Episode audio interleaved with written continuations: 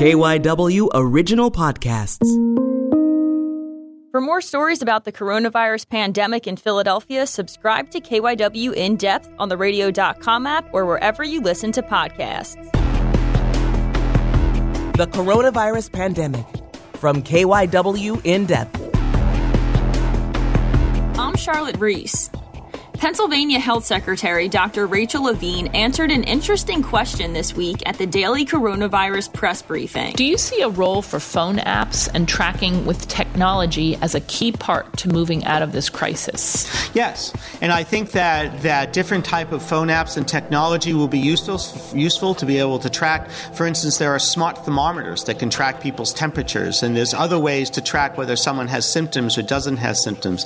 So we're starting to look at that technology now, and I think that that will be helpful as we start to open up Pennsylvania, but continuing to track any potential outbreaks of the dangerous virus, COVID 19.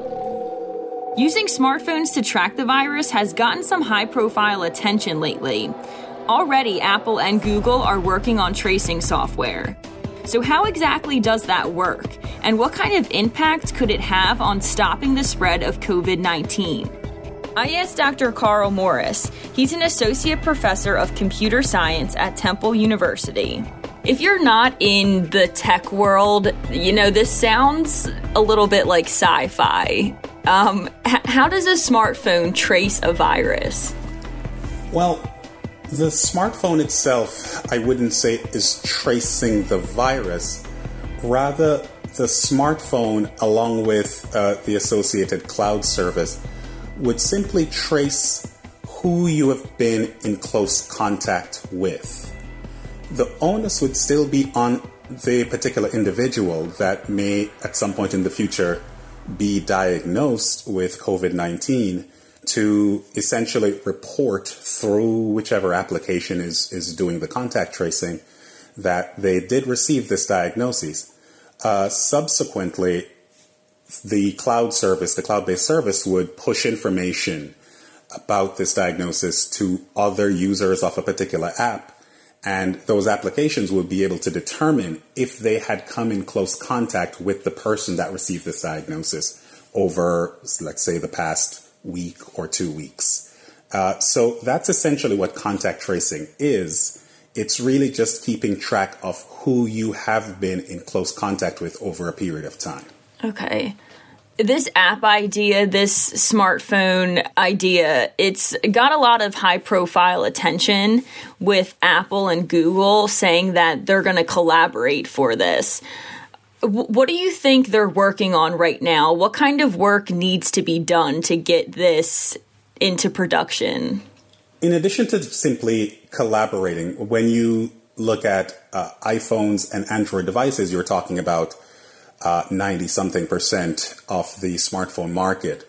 So in order for contact tracing to work, you really do need these these large companies to collaborate. It doesn't help if contact tracing was only limited to iPhone devices or to Android devices.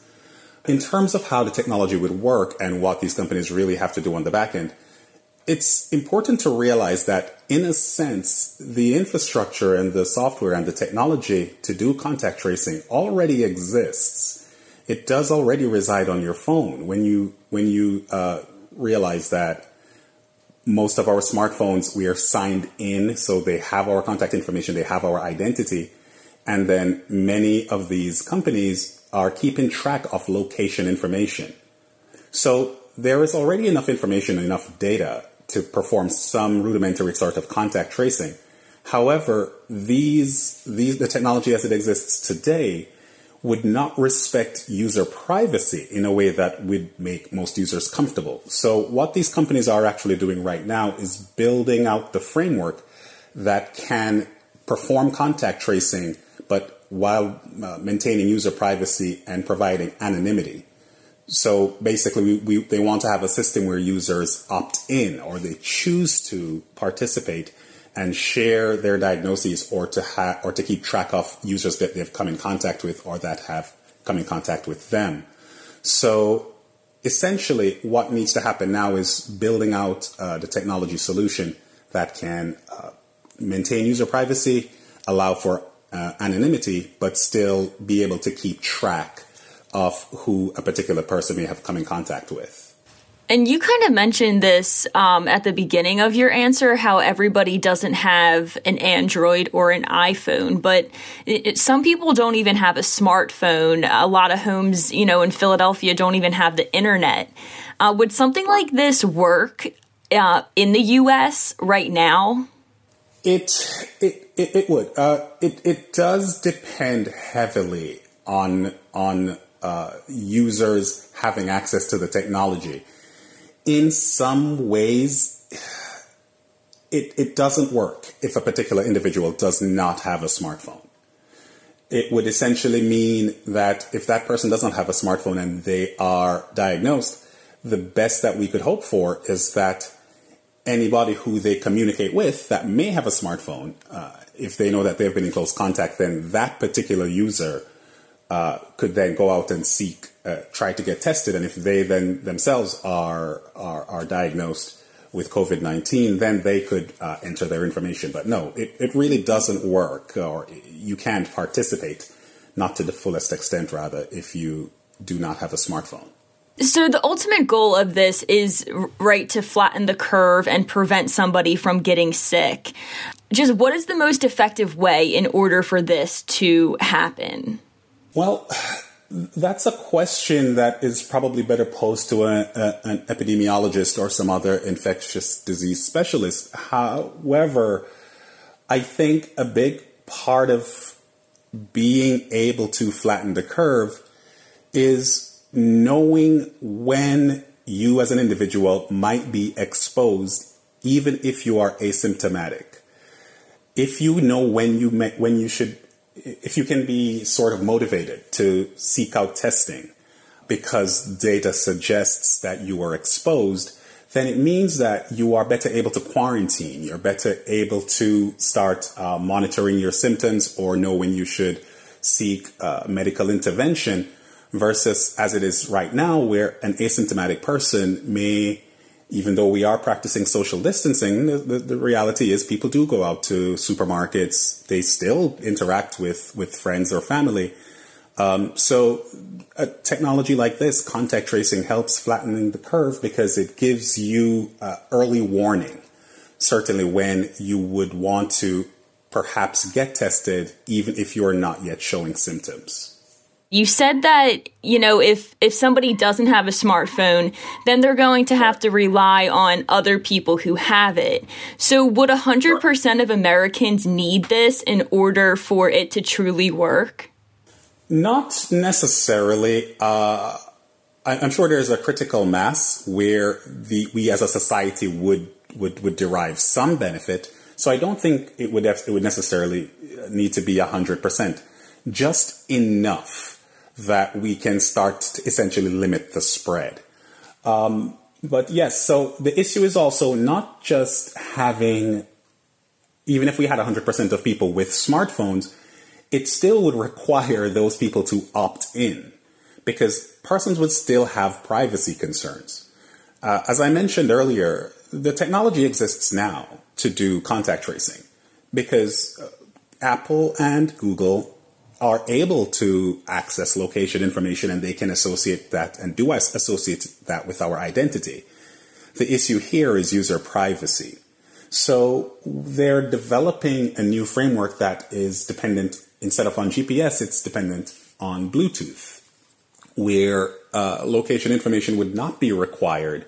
And instead, it would simply rely on your device uh, broadcasting or advertising uh, some sort of identifying information that does not actually tie back to you as an individual.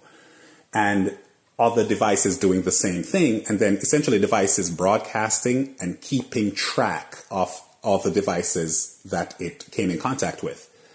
But if persons decide not to opt into that, then it really doesn't matter if you have a smartphone or not. You are essentially silent, and contact tracing uh, fails. So you do need a, critical mass. You do need a certain amount of people using the, using the technology and or having smartphones and then opting into the service. But uh, it would not need to be realistically hundred percent. No. And then, even if this did roll out, could people manipulate or lie to contact tracing, or if an app was created to do something like this? In the in the iteration that uh, the companies are are scheduled to release, yes, that's a possibility. As as I mentioned, it does require user consent and user reporting. So I, upon realizing or upon receiving a diagnosis, a positive diagnosis of COVID 19, would essentially uh, enter that information into the app. If I have malicious intent, uh, nothing is preventing me from just saying that I've uh, contacted, I've contracted COVID 19. And that would essentially put misinformation out there. Uh, and essentially all the people that I've come in contact with, they wouldn't know it's me but their devices would tell them, hey, you came in contact with someone that has been diagnosed, and then they would seek testing. Now, you know, we're not saying that someone seeking testing is a bad thing, but if if access to testing is still uh, limited, then we wouldn't want persons uh, overwhelming the available resources unnecessarily. So, as it stands, uh, yes, someone someone could uh, misreport uh, diagnoses uh, for whatever whatever whatever malicious intent they may have. I've read about some other countries who are doing similar things, um, different things with technologies. Um, how has it worked overseas in other countries? Well, a lot of there, there are a few jurisdictions that have uh, employed this. I think perhaps uh, China being the most uh, noted example, uh, and in in those jurisdictions, they actually, by all indications and the data coming out, they have had some measure of success. Uh, but a lot of that has to do with the various privacy laws and just you know the, the, the culture of these of these areas where persons may be more willing to allow uh, granular access, not just to to information like their location, but also their identity. Uh, the European Union is looking to implement something similar, but they have much more stringent privacy laws. So it means they have to take a different approach. And it's the same thing here. Uh, persons may be a little more aware uh, uh or, or uh, protective of their identity or their information uh, being shared. So that's why we have Apple and Google looking to create this anonymous system where I'm able to share the fact that I was diagnosed without it being associated with me and my personal identity. So it, privacy is, is, is the biggest, uh, I don't want to use the term stumbling block, but it, it motivates or it, it complicates matters because you have to come up with these systems that are effective but still uh, respect user privacy, whereas in other jurisdictions, perhaps uh, that is not as big a concern as it is here.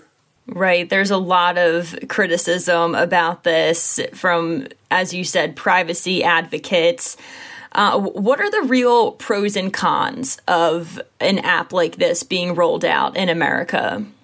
It, it's it's very easy to take the slippery slope argument, which is even if this app does exactly what it says it's going to do and it does it well, once you've sort of demonstrated what can be done with contact tracing, it doesn't, it, it, it's not hard to imagine that whether it's the technology companies themselves that sort of try to make, try, try to decide how else they can use this information or jurisdictions, so uh, municipalities or states or the federal government, uh, perhaps creating laws that mandates access. So on, on one side, privacy advocates have that concern.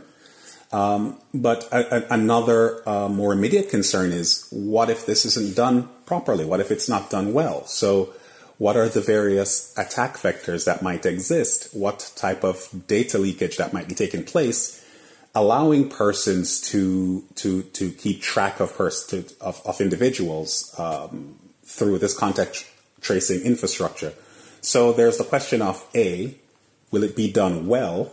Will it be executed properly? And then the, the, the next issue is, perhaps down the road, is can this technology, can this framework uh, uh, be exploited by persons in power um, to do nefarious things or to, to, to access information that perhaps an individual may not want to provide access to. Uh, Professor, is there anything else um, that you would like to add about uh, what's being talked about right now in terms of contact tracing and uh, the coronavirus pandemic?